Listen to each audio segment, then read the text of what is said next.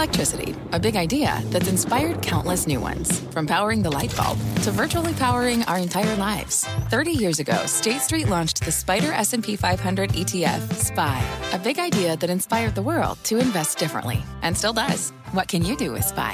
Before investing, consider the fund's investment objectives, risks, charges, and expenses. Visit ssga.com for a prospectus containing this and other information. Read it carefully before investing. SPY is subject to risks similar to those of stocks. All ETFs are subject to risk, including possible loss of principal. Alps Distributors Inc. Distributor. Homes.com knows that when it comes to home shopping, it's never just about the house or condo. It's about the home. And what makes a home is more than just the house or property. It's the location and neighborhood. If you have kids, it's also schools, nearby parks, and transportation options. That's why Homes.com goes above and beyond to bring home shoppers the in depth information they need to find the right home. And when I say in depth, I'm talking deep. Each listing features comprehensive information about the neighborhood, complete with a video guide. They also have details about local schools with test scores, state rankings, and student to teacher ratio. They even have an agent directory with the sales history of each agent. So when it comes to finding a home, not just a house, this is everything you need to know, all in one place. Homes.com. We've done your homework. My mission is simple to make you money. I'm here to level the playing field for all investors. There's always a bull market somewhere, and I promise to help you find it. Mad Money starts now. Hey, I'm Cramer. Welcome to Mad Money. Welcome to Cramerica. The people want to make friends. I'm just trying to make you some money. My job. It's not just to entertain, but to educate and teach you. So call me at 1 800 743 CNBC or tweet me at Jim Cramer. Even the best leader isn't enough to get this market roaring if no one else is willing to follow. Don't get me wrong. The day where the Dow dipped 13 points, S&P inched up 0.07%, Nasdaq gained 0.41%. I'm thrilled that the tech-heavy Nasdaq remains strong. Without tech, you know what? I think the bull would be toast. But the truth is that while a couple of groups are leading the way here, namely tech and then retail, very few stocks away from those groups are following. If we don't get some more followers soon, this could spell the end of this advance, especially since the tech fabric is already starting to fray around the edges. Sure, Apple's up again, gaining nearly $1.50 and surging towards a trillion dollar market capitalization. As the evidence keeps mounting that the service revenue stream is more strong, much more strong than people believe. Amazon's making its move in the trillion dollar horse race, too, rising $31, although it's still a lap behind Apple. Netflix was off to the races again, up four bucks for no apparent reason. I can't even gin up a fictional explanation. So many so called professionals who follow the stock try to every day. Could Prince Coupa which made a fabulous move higher today, climbing 8.7% after reporting a fabulous quarter yesterday. Could that be the beginning of a major surge? I have to tell you, all day today, I was kicking myself that I didn't try even harder on Friday to get you to buy it. Oh, Broadcom's a move. Seems pretty pretty pronounced. Analysts are falling all over themselves to recommend it ahead of Thursday's earnings report. NXP Semi, which Qualcomm's trying to buy, five bucks right at the bell. Unfortunately, though, aside from these high profile winners, many other NASDAQ tech stocks are struggling here with fractional gains and losses. In other words, the bulls have most of, tech here, but they don't have all of it. Where else are the bulls winning? Retail. Here's a group that has caught fire. Gap and Macy's both soared about 7% today on the strength of very positive notes from Matthew Boss, the phenomenal retail analyst from JP Morgan. I mean, Wow, one analyst. Incredible. His piece on Macy's confirmed my belief that we're still in the early innings of this comeback that's being spearheaded by CEO Jeff Gennette, the turnaround artist of the year. The stock's up nearly 90% since I told you it was too cheap to ignore it, and that was last August. Macy's has a monster 4% yield that's safe here, and Gennette's brought in a stellar group of people to run the e commerce business, including some brilliant folks from eBay. Or how about Kohl's Casas? Remember a couple of weeks ago, the stock got slammed from $65 down to 60 in the wake of a good but not perfect quarter because the bears controlled the narrative. Since then, though, get this the stock has roared to $75, including a fabulous 4.7% gain just today alone as it's dawning on people that the turn is for real. Although we did a small trim for my charitable trust this afternoon, which you can follow along by joining the ActionAlertsPlus.com club. Hey, sometimes bulls make money, bears make money, pigs get slaughtered. There's no stopping the stock of this Burlington stores. I mean, this has got to be the unsung hero of the group. It's up another 2.3% today. Eight months ago, the stock was a $90 stock. Now it's at 156 bucks. This weekend, I went to my uh, Brooklyn Burlington to see what the hubbub was all about. Holy cow, the place was wall to wall people with prices to beat the band. You know, the line was 30 deep waiting for the registers. Man, people love a bargain.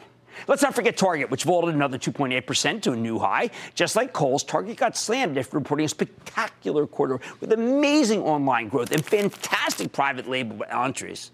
But the market didn't see it that way. No, at least after the first 24 hours. Meanwhile, Best Buy is clawing its way back after that supposedly negative guidance. The truth is, that's always the way they play it. Why are people so stupid? Ah, there's no law against it. So the bulls have retail, which means the consumer smoking, and the bulls have tech, the largest sector in the S&P 500. But wait a second. Wait a second. Sadly, that's where it ends. There are so many other groups lagging behind, and they represent a major obstacle to this market charging to new highs. Let's start with the financials. That's the second largest sector after tech. We know that business and employment are both on fire here, which means loan growth should be superb and defaults close to nil. But as long as interest rates keep falling, the bank stocks will remain out of favor. We've entered a theater of the absurd with the fins, where the only thing that can bolster the group is the thing that will ultimately slay it interest rates higher rates will eventually make it so you can't own the bank stocks. So you got to be careful what you wish for. Look, I get it. For years, we've been told that the banks need higher rates because they instantly get more profitable when they get a better return from investing your deposits risk free. But that's not the only thing that matters here. And I think it's insane that the bank stocks are so cheap when the loan growth is this strong. JP Morgan best of the bunch, 11 times next year's earnings. 11. Bank of America, 10 times extra Citi, Citi, 9. Goldman Sachs, my alma mater, 9.5. Come on! Citigroup's especially cheap on a tangible book value or TBV, what the company would be worth if you just closed the doors tomorrow and liquidated everything. This is a $66 bank stock with a $61 book value, and it's buy, buying back 7% of its shares year after year after year. What more do you want? Unfortunately, Wall Street doesn't seem to care, at least not at the moment. My hope is that after the government issues its formal stress test results at the end of this month, we'll see big buybacks and dividend announcements. But man, oh man, these stocks are hated, and the end of the month, that's years from now. The drug stocks can't get any traction either. Have you seen that group? I thought it saw some nascent strength in biotech yesterday. Uh, that was all short lived. It's always difficult to catch a bottom in the group when the best of the consistent pharma stocks, J&J, can't catch a break. What the heck is that all about? Put that one away. Buy it and put it away. All the drug stocks seem to be on the ropes. Whether they're talking about the ones with the hottest drugs, like Merck with Keytruda, or the ones with the greatest value, like Amgen with its gigantic mountain of cash, judging from the 2% decline today, cash might as well be trash, at least if it's owned by Amgen. The health insurers are just treading water. The device makers are getting hammered. We're going to hear from Medtronic later tonight in the wake of what I thought was a very successful analyst meeting, but the market seems to disagree with me. The transports are in brutality mode. You can't even look at them. The other day we had Union Pacific on, and the stock was flying right into a fabulous investor conference. But a few days after the shindig, and the stock is now getting slammed despite a very aggressive buyback bolstered by taking down debt that was announced today. Southwest, American, Delta, United. They are in some sort of spiral that their stocks can't get out of. FedEx, UPS, even even XPO Logistics seems stalled. It's mortifying to watch the cruise stocks go down off a very negative Morgan Stanley note, questioning uh, much of, frankly, what we recently heard from the CEOs of Carnival and Norwegian. According to Morgan Stanley, at least, future bookings are weakening, and that's crushing the stocks. They also worry about the strong dollar and about fuel prices. I want to trust the CEOs, but Wall Street sure doesn't. They're banking on the negative analyst report. There's still no real lift to the staples either. The group is pathetic. Procter & Gamble's down an astounding 19.5%. Can you imagine? Kellogg tried to make a mini run last week, but it has given up the ghost, and Hershey is pennies away from a new low. Now, it shouldn't take much to turn this thing around. Oil a few dollars lower should ignite the transports. Interest rates a tad higher could put a floor on the banks. But here's the bottom line without more leadership than the techs and the retailers, you can't expect this market to make a legitimate assault on new highs, as so many people are now expecting because the NASDAQ and the Russell 2000 both broke records. The bulls can claim it's a work in progress, but the bears just say it ain't working. We need to see more leadership. And while I think it can emerge right now, it's just nowhere in sight. I want to go to Anthony in Florida. Anthony! Booyah, Jim, from Juno Beach, Florida. Beautiful! What are your, on KKR restructuring the company from a partnership into a corporation. But this change is structured. You like this long? No, what I like about it is because Henry Kravis is there, and he is a great man who has made a huge amount of money for people, and he's going to continue to do so. I think it is a solid buy. I need to go to Carl, my home state of New Jersey. Carl. Will you, Jim? Uh, the governor of New Jersey recently enacted new legislation to make solar power more affordable to homeowners by way of tax credits. I was looking over the sector, and I one stock caught my eye. It's had a good run. That's Sunrun, ticker uh, RUN. I was wondering what your thoughts are on this company. You know what? I'm going to have to do more work. And the reason I'm going to have to do more work is, is because I thought they're doing well. But today we got a downgrade of First Solar, and it crushed the stock. So I can't say, you know what, we got to go buy some Sunrun if First Solar is down $3.50 like it was. Let's go to Doug in Nebraska. Doug. Hey, Cramer. Yo. Uh, big old corn husker. Booyah. Done your way, partner. hey, I tell you what, I need some help. Yeah. I appreciate how you help us small investors. Oh, you bet. Um, I'm looking at a company. It's called uh, letters AG, a Majestic Silver Mining. I've invested in them uh, a few months ago, and I think things were looking real good. They kept going up. Now they've dropped back a little bit, and uh, I wanted to get your opinion if if Oh. it's the price of silver, if it's uh, dollar value or inflation, maybe that's holding them back a little now. Um, they acquired a mine down in Mexico. I don't know if that's good or bad, but uh, they seem like a solid company. I just wanted to get your thoughts. So- All right, Doug, let's take it from there. Uh, Majestic, First Majestic is not as good as the only silver company that I ever recommend, which is Pan American Silver, P A A S, which is quite good. And it's the best way to play silver, which has become very hot, by the way. All right, tech is important, but tech and retail can't be the only things doing well. A narrow market is a market that is only a work in progress. Man, tonight, out with the old. I'm talking Twitter's addition to the S&P, what it really means, and of course we're going to touch on a Neil Young non-favorite Monsanto. Then, are you trying to balance Palo Alto's record revenue with its sudden leadership change? I'm investigating Palo Alto's future with both the incoming and the outgoing execs. And if your portfolio is looking for some R&R, I've got my own Wyndham Destinations. It's the world's largest vacation exchange network. Read timeshare. Don't miss my exclusive and stick with Cramer. Don't miss a second of Mad Money. Follow at Jim Cramer on Twitter. Have a question? Tweet Cramer. Hashtag mad tweets. Send Jim an email to madmoney at cnbc.com or give us a call at 1 800 743 CNBC. Miss something? Head to madmoney.cnbc.com.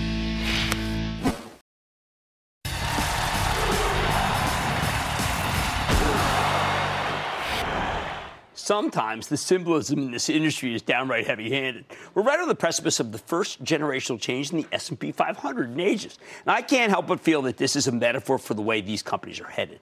I'm talking about how Standard & Poor's announced that come Thursday, the $56 billion Monsanto biotech seed company comes out of the S&P 500, and the $28.5 billion Twitter social media site goes in.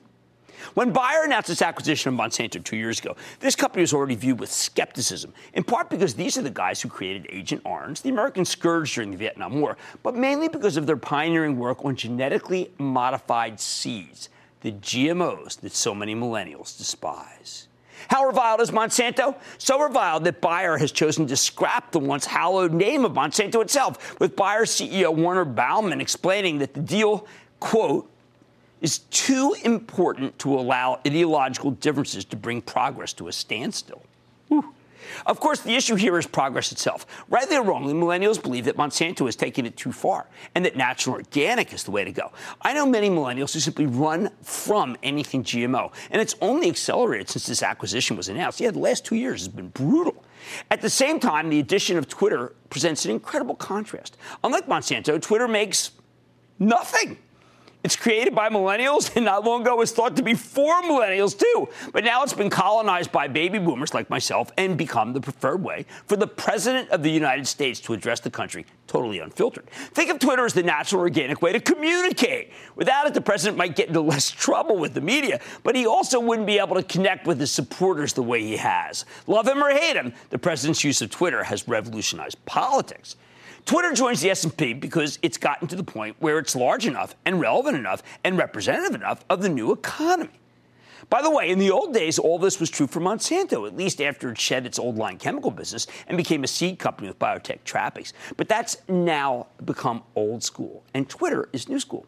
Honestly, when you take a step back, the ascent of Twitter is quite amazing. A little less than a year ago, its stock was at 15 bucks after a series of missed quarters. At the same time, Twitter felt like little more than a takeover story, with first Salesforce taking a run at it, largely because of its big data possibilities, and then several media companies considered bids as its popularity grew.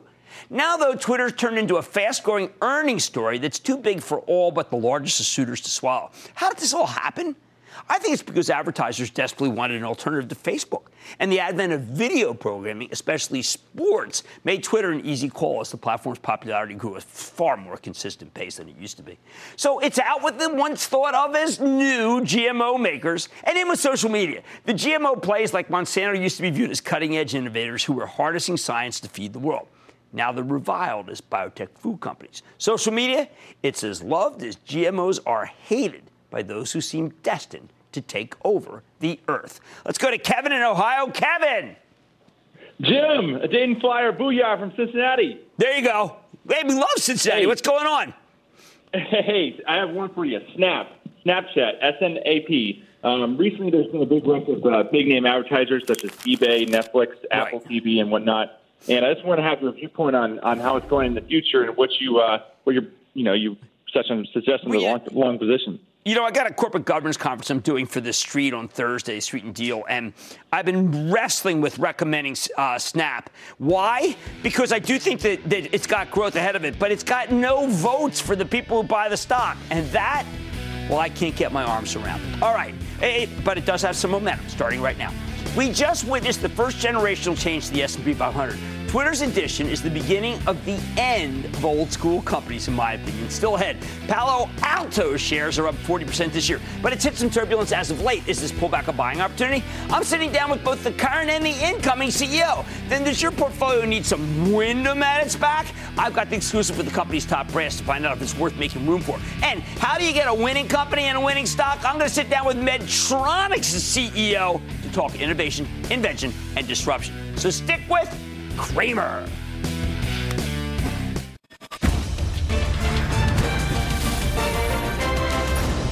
Tomorrow, kick off the trading day with Squawk on the Street. Live from Post 9 at the NYSE. I love the Eagles. Uh, we're well aware. And, and they, they love for. you. And I love what they stand for. And they love all right, you. There you go. You can draw your own conclusions. It all starts at 9 a.m. Eastern.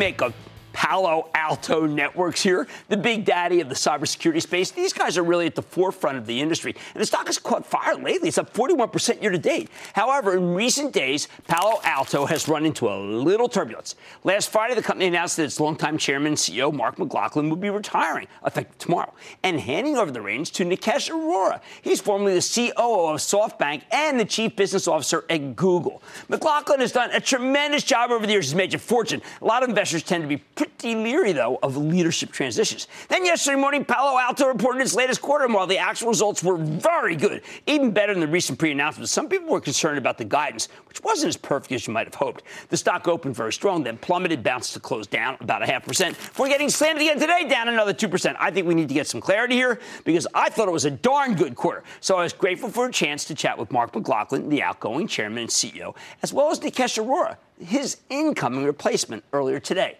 Take a look. Mark and Nikesh, thank you so much for coming on Mad Money. Great to see you both. Thank, thanks, Jim. Great to be here. All right, Mark, I'm going to do something. Thanks, that's, Nikesh, good to see you. I'm going to do something that's out of sync with what I see on my screen.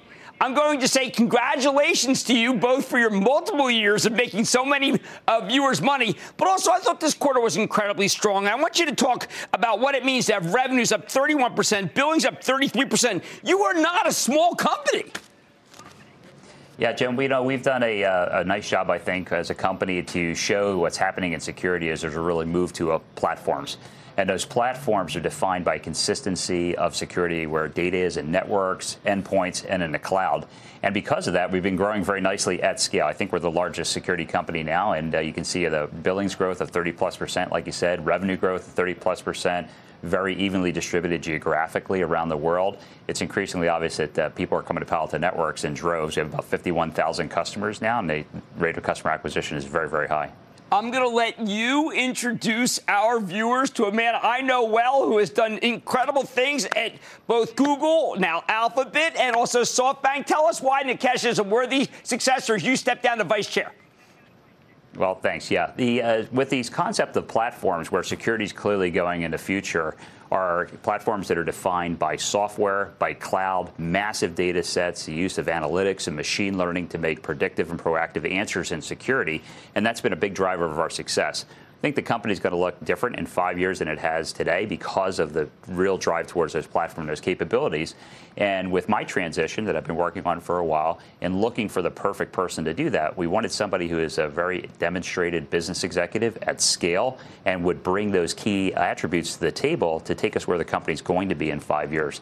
And we're really fortunate to have Nikesh join us, and we're uh, very, very excited with the transition. Nikesh, I know you as a visionary and someone who also knows how to rack up some big sales. Some of these analysts seem stuck on the idea that you don't have necessarily a big background in cybersecurity. But after listening to what Mark just said, I want someone who has a background in all of tech. Is that what intrigued you, the platform, and where you could take it next? Well, Jim, the good news is I knew nothing about advertising or ad sales when I joined Google in 2004, and I think that worked out. So, as far as I'm concerned, look, I needed something to drag me out of my house and go back to work. I look at the cloud revolution, it's very, very early on the enterprise space. I look at the fact that we're going to have to secure our digital future in there. And Palo Alto is already an early leader in that space. So for me to get out of my house and come to work every day, I wanted something that was exciting, hyper growth, something which is a fantastic platform. And Mark and team have done a phenomenal job in building Palo Alto Networks to where it is today. And I look forward to be able to take that forward and see if uh, we can apply the principles of scale that we learned at Google to Palo Alto Networks. All right, Nikesh, you're a competitive guy. How do you like a conference call that begins with taking about, talking about what clients you took from Cisco, what clients you took from Checkpoint, and how it's really important for people to recognize that it's entertainment, it's hospitality, it's a broad list of clients that they're losing and you're winning. Well, Mark, I think you can talk about the clients we've taken, but sure. Yeah, I mean, it's just been very consistent, Jim. You know, I've had the uh, privilege of being on the show a number of times, and every single quarter, it's been the same story, which is Palo Alto Networks continues to take lots of uh, customers from all the competition. Uh, that hasn't slowed down at all. The win rates are very high, and expect them to continue to be the case in the future. Now, Jim, I'm hoping that. Sorry. I'm hoping that the clients we take in the future are not just from Cisco and Fortinet and Checkpoint. I'm hoping that we're taking a whole bunch of clients in the cloud space because that's where this industry is going. Now, Nikesh, one of the things that I've always loved about Mark is he's built coalitions. I often have a lot of, I actually have every cybersecurity company that's public come on the show. And it's very rare that they ever say that they are competitive. What they say is they're grateful to be on the Palo Alto platform. Who else out there can be part of it? Can SoftBank, which has a very big cybersecurity investment, can they be part of the equation? Well, one of the things which I got really excited about, which I heard Nir describe, the founder of the company, and Mark describe, is this new application framework, where the notion is rather than look at the industry as point solutions for a lot of things that we do in cybersecurity, let's create a platform where we can bundle and bring the best of breed to the customer to solve their problem. So now with the new application framework, you can pick your best cybersecurity vendor you like, as long as they're on the platform. And Mark's already demonstrated 30 of them in the conference they had a few weeks ago, and hopefully that number will rise and go to the thousands. Then you, as a customer, can pick the best of breed from that, and Palo Alto Networks has enabled that for you. And to some degree, we're neutral on who you pick as long as they're being used on the platform. All right, Nikesh, there's a big bridge behind you. And one of the things I've learned about you is you did not burn any bridges on the way out of Alphabet. Have you talked to the fabulous Diane Greene about what Google Cloud's doing?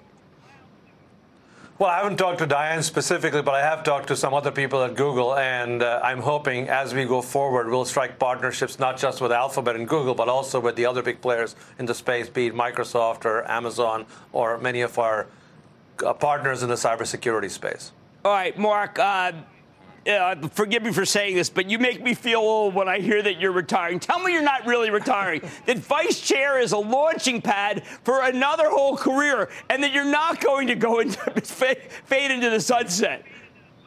Well, you know, Jim, this is all a very uh, personal thing for me of making sure I can get some more time at uh, home, especially with my youngest child. So uh, Nikesh has been great about this. The board as well. They asked me to stay involved as the vice chairman in a semi-operational role to help out where I can with uh, customers along the way and relationships that I've built. So I'm really looking forward to being part of the Palo Alto Networks team uh, for quite some time. And will you uh, continue with the tradition that you've had among many other people who have served our, our nation of hiring vets? Because I know cybersecurity is something that they are expertise and uh, really experts in versus every other country. Well, you know, Jim, as we said, our mission as a company is to protect a way of life in the digital age. We've been very honored and privileged to, as the leaders in the industry, to do lots of things underneath the umbrella of that mission, including things we're doing with veterans in uh, tech, uh, things we're doing in the uh, in the federal space with the cyber moonshot, you know, uh, that I've worked on with the NSTAC. Had the privilege to work with the administration on this one, the previous one, this administration. Things we're doing like uh, the badging program with the Girl Scouts of America, where we're rolling out all those cybersecurity badges in conjunction with the Girl Scouts.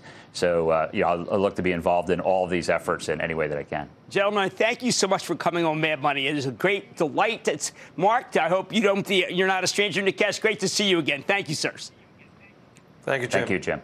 Okay, that is Mark McLaughlin, outgoing chairman and CEO of Palo Alto Networks, and incoming chairman and CEO Nikesh Arora. And I will tell you right now, as I have said, for 150 points, Palo Alto, the stock's a buy right here. Stay with Cramer.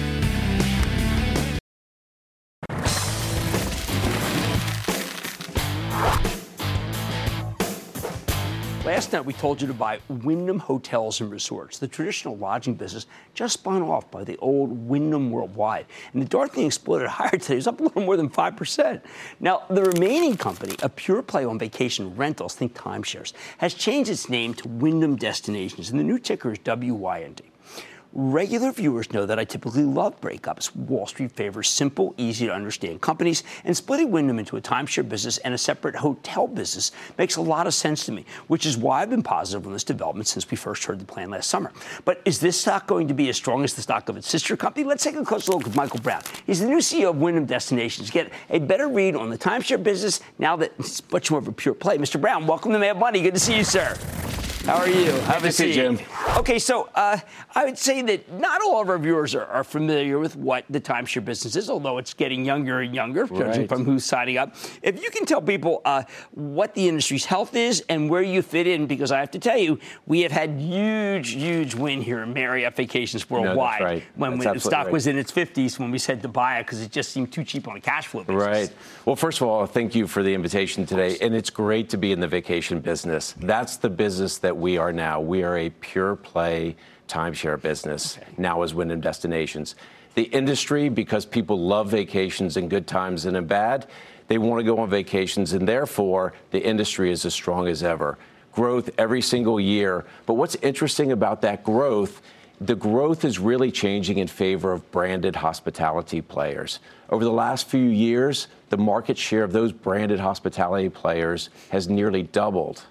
All right. Well, then give me the value proposition of being with you, say, versus uh, another vac- uh, timeshare company, and also versus just say where you just want to go somewhere every year and, uh, and you, are happy to pay the hotel fee. Well, let's just start that again. I think the industry is very strong, and what we're seeing from consumers today is they love space. They love amenities and they love the, the confidence and consistency that's always delivered by branded hospitality players. Wyndham Destinations serves the everyday traveler. That's the largest demographic of traveler in the United States today, and that's the segment that we sit in. We're the largest vacation ownership company in the industry, and we proudly serve the customer that not only values vacation, but they value great value in their vacation. All right. So what is what is the actual proposition? And let's say you don't like it, can you get out of it? Well, let's start with the value proposition. Okay. I think if I were to ask you, would you like to pay for your hotel uh, at the rate that your hotel costs in 2010? You would say yes. So it's a great opportunity for people to lock in their future vacations at today's value. And yes, as far as exiting their, their ownership, Wyndham was the first, they were the pioneer in the industry to create a way to, to exit your ownership when the time is right. Um, we call that the Ovation program. And we, we exit program, uh, owners on occasion when, when they call us and they say, you know, the time's right for me to exit my ownership. Well, is there a, a robust secondary market? Because that would seem to be a, another good opportunity.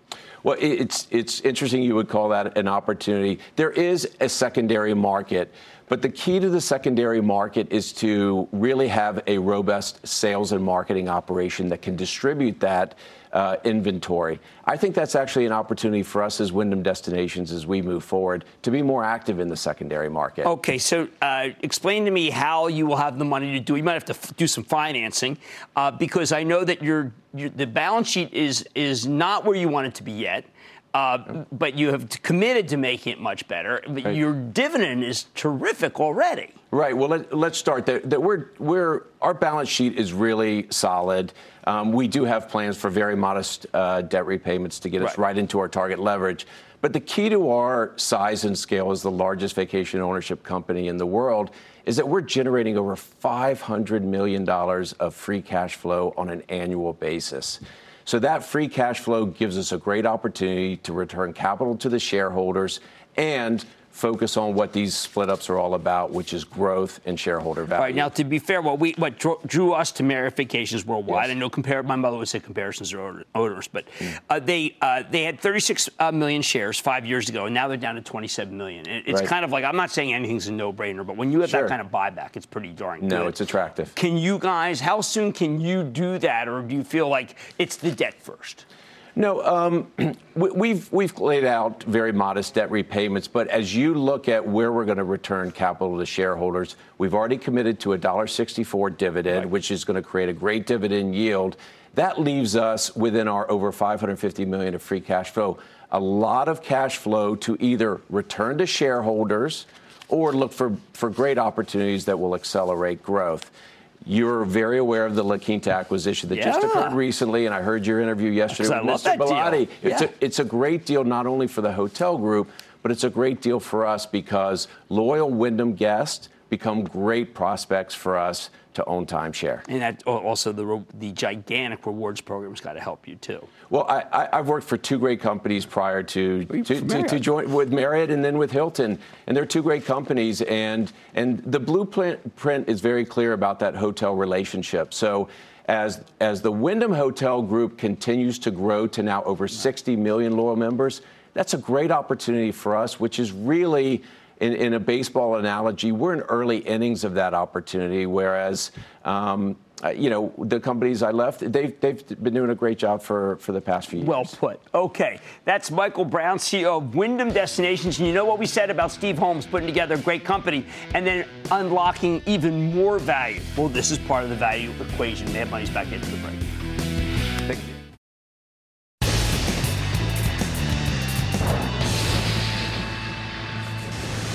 It is time! It's time for the lightning round. Rapid fire calls. Of course, not question at a time. My stampers with Planet Sam. And then the lightning round is over. Are you ready, Ski Daddy? It's time for the lightning round. Because I'm start with Jack in Ohio. Jack. Jim, hey, thanks for taking my call again. Jim. Of course. Um, nobody really talks about it anymore. Uh, hold or let it go. Dropbox. D. No, no, buy Dropbox. Dropbox reminds me of Spotify. When we said in the 150s you have to buy. This is a great company. It's doing a lot of great things. I need to go to Craig in New York. Craig. Good evening. Good Carlyle evening. Group, please. I like KKR more. I just pointed out you don't need both. You know, one or the other. I'm going to say KKR. I need to go to William in Arizona. William. Hi, Jim. This this is Bill. I wanted uh, thank you very much for taking my call. Of course. And I've been following you since uh, well the Kudlow days. Oh my, he's doing a good job there, Lara. What's going Oh, on? yeah, definitely. Uh, I wanted to know your opinion on NKTR. You know what? That was stunning. Reversal was paired with that Bristol Myers drug. I was really surprised. But you know what, down here, I'm not going to say sell it. Everybody already has. Jim in New York, Jim. Hey, Jim. Greetings from the east end of, of Long Island. Oh man, I was out there just this weekend doing some gardening. What's going on? Well, it's beautiful out here today, and the vineyards are popping up, and all the I sailboats love that. I do that. I do that North Fork uh, vineyard run. That's fantastic. How do I help? Yeah. Hey, listen. Uh, a year ago, actually around July 26th or so, you had Brian Goldner on. Yes. And uh, I, the next day, I went and bought stock, and it's been the dog of my portfolio. What do I do here?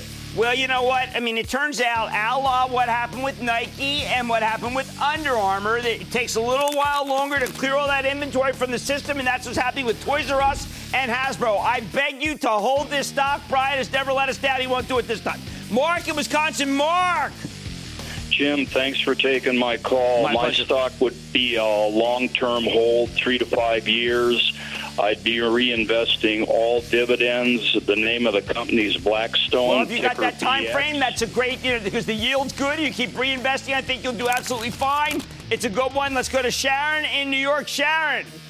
Hi, Jim. How are you? I am good, Sharon. Thank you for calling. How can I help you?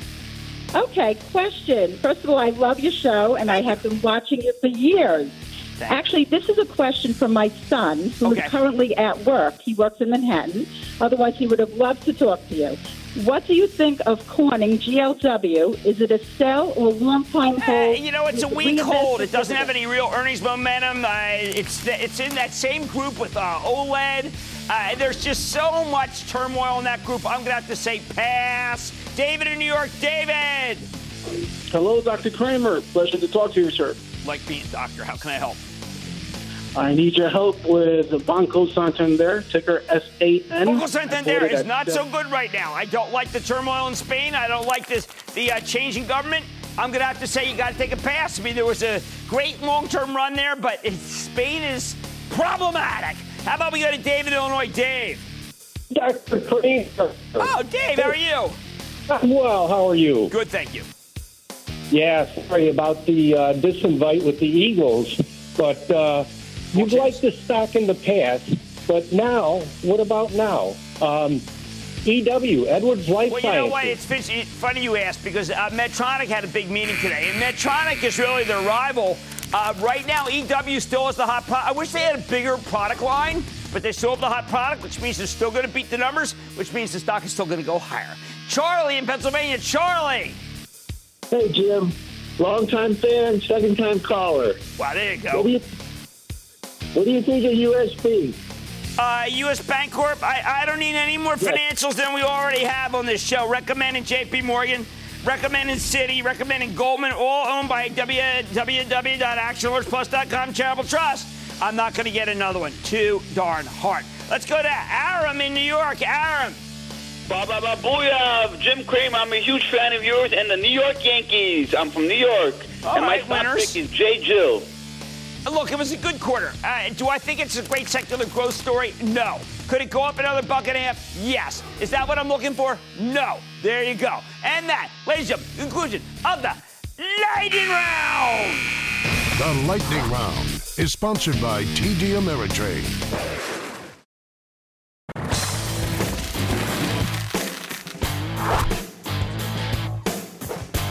What do you do when you disagree vehemently with the stock market's judgment? Today, Medtronic, MDT, the gigantic medical device maker, held what I thought was a very positive investor day. But apparently, Wall Street felt differently as the stock ended up closing down at 1%. Down 1%. It's kind of didn't think that would happen. I mean, here's a company that can't seem to get any respect. For years now, Medtronic stock has been stuck trading between the mid 70s and the high 80s. Right now, it's at 86, down three bucks from its highs. Even as the company just reported a fabulous quarter last month, this is driving me crazy. And again, I thought they told a very good story. Uh, don't get it from me, though. Last night, before presenting this story to the public, we got a sneak preview from Omar Ishrak. He's the chairman and CEO of Medtronic. Take a look. Omar, when I think of Medtronic, I think of continuous innovation. I think of invention, invention and disruption. Indeed. And uh, and I think about those with the idea that your company has been the best at it. And if you could walk me through some of the things I see on this table for continuous innovation, invention, disruption, I really appreciate it. Okay, well, thanks. Thanks for those words. And indeed, technology is what this company is based on. And let me start uh, with the most exciting thing on the table. Okay. And that's about disruption. Okay. And that happens to be actually the smallest thing on the table. And that's this device, which is a pacemaker. It's called a Micra, and it's a pacemaker that can be inserted through a catheter, and it goes straight into the heart, and it requires, uh, there's instant recovery for the patient, and the battery life is 10 years, and it reduces complications. Okay, so if I uh, one day would have had to break open the chest cavity, and now I can just have it inserted and be out of the hospital, Indeed. how quickly? Oh, immediately. Immediately, yeah. Previously, you didn't have to break open the chest cavity. There was uh, the generation before this actually was a device like this, Okay. which is implanted just inside the inside the skin, and then leads went into the heart, and then the, the, the leads then would then uh, pace the heart. But, something like that. But this was a generation earlier than that. But the most interesting and uh, uh, part of the story, which I'm really proud of and feel privileged that I'm part of Medtronic when this uh, device has been invented, is that the company was actually founded with this. And this in 1950 was the original pacemaker. And the founding of the company was based on this device. And here we are, 60 years later, the same company disrupts this industry over and over again until we go from there to there, both the pacemaker, and it's something that we're just incredibly proud of. All right, so what are some of the things that are being featured at the Analyst Day? Well, there's a lot more than this. Sure, So this course. is just But one segment of our uh, of our business today. Another area is the uh, spinal cord stimulator. Uh, as you know, you know, pain management is a real issue. Oh boy. Uh, And um, one of the things that we can do is use the same stimulation technology that's used for the heart to actually stimulate the spinal cord, and through that you can manage pain on, the, on a select. Okay, well, a lot of the opiate addiction comes from spinal cord injuries. Is, is this a way to be able to get around that? Well, on some of them, yeah. On a selected uh, sort of segment of patients, this uh, does do that work. It's still, again, this technology too is fairly early in its, in its uh, deployment. I mean, it's been around a decade or so, Right. but in the in the journey that we're on, uh, it's still fairly early. And but this device is really small. Okay. It's one of the smallest there is, and um, and then what happens is that uh, the physician actually has a programmer through which he can manage uh, and track the status of the patient, their activities, and also program this device. Gotcha. And, then, and then here we have something that's really interesting, which is the uh, the uh, diabetes management system. Now, so the- is this that. a glucose monitoring or is it diabetes? Are they, are they separate? Well, it's diabetes management by, through the use of continuous have a glucose. pump. Indeed. So let's take those separate. Okay. Let's start with the pump. Uh, recently, we introduced uh, a pump which was actually the uh, 670G, which is a hybrid closed loop. And what that essentially does is, is, is it takes sensor data, continu- continuous glucose data, and based on that data, automatically uh, modulates the insulin delivery through the pump. And so it's something like what we'd call an artificial pancreas. Oh, okay. So a patient then is, uh, their, their management of the d- disease is automated and it's much easier for them. So that, that product, which is, this is the pump. Okay. The pump and this is the, uh, this is the sensor. And so the pump and the sensor together uh, form this hybrid closed And loop. is this one of the fastest growing products that you have? It is indeed. It is indeed. This is one of the fastest growing products. We've got 70,000 patients already under treatment with this, and the feedback has been just fabulous. Fantastic. Now, the sensor alone also is a very useful device because everyone doesn't carry a pump. And there are patients who go on multiple daily injections. And for them, too, the sensor can give, uh, give this continuous glucose data through which they can adjust their insulin delivery in a more intelligent fashion. Gotcha. Now, everyone's not going to understand what the uh, glucose reading actually means all the time. Right. And so for them to know what to do depends on their habits, what they've eaten, and a number of other things. And what we've also got is a device which uh, Okay. Well, a Vikings fan. He's a Vikings fan. Can you believe we kind of lost that, but we've got we've got an iPhone on which uh, uh, data is shown, and on that data, a patient uh, gets insights regarding Okay. their behavior. So, for example, you'll see a graph which shows. Uh, uh, what uh, their reaction is to uh, eating something. Okay. So they've eaten a certain type of meal, and the, the device will demonstrate that look, if you eat this, then you're and you follow the same regimen that you've been doing, there's a chance that your sugar will go lower than it should. Okay. And so it gives you a historical pattern like that, and, and these alerts and insights really help you manage your diabetes. Okay, one last question. Are all these, the ones that you currently have out, are they, would you say, state of the art, winning share, doing really well for the company? Absolutely. I mean, these are examples of our leading products. In many ways, these are uh, completely differentiated.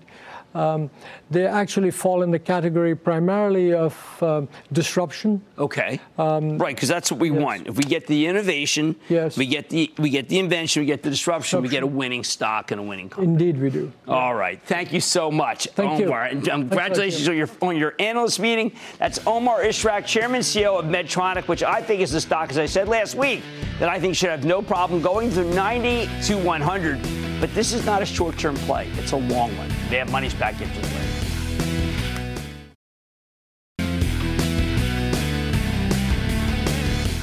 Snap judgments are killers in this business. We have seen the retailers get absolutely crushed. Remember when Gap stores reported and suddenly everybody decided it was no good? And then Matthew Boss from JP Morgan spends a little time on it, recommends a stock, and it's right back. I urge you to look and think before you sell. This market reevaluates almost every stock a few days later. And if it was any good at all, you see the stock run. So don't be so quick to cut your losses because it feels bad. That's always a mistake. I like to say there's always a bull market somewhere. I'm I'll find it just for you right here on Mad Money. I'm Jim Cramer, and I will see you tomorrow. Take your business further with the smart and flexible American Express Business Gold Card. You can earn four times points on your top two eligible spending categories every month, like transit, U.S. restaurants, and gas stations. That's the powerful backing of American Express. Four times points on up to $150,000 in purchases per year. Terms apply. Learn more at americanexpress.com slash business gold card.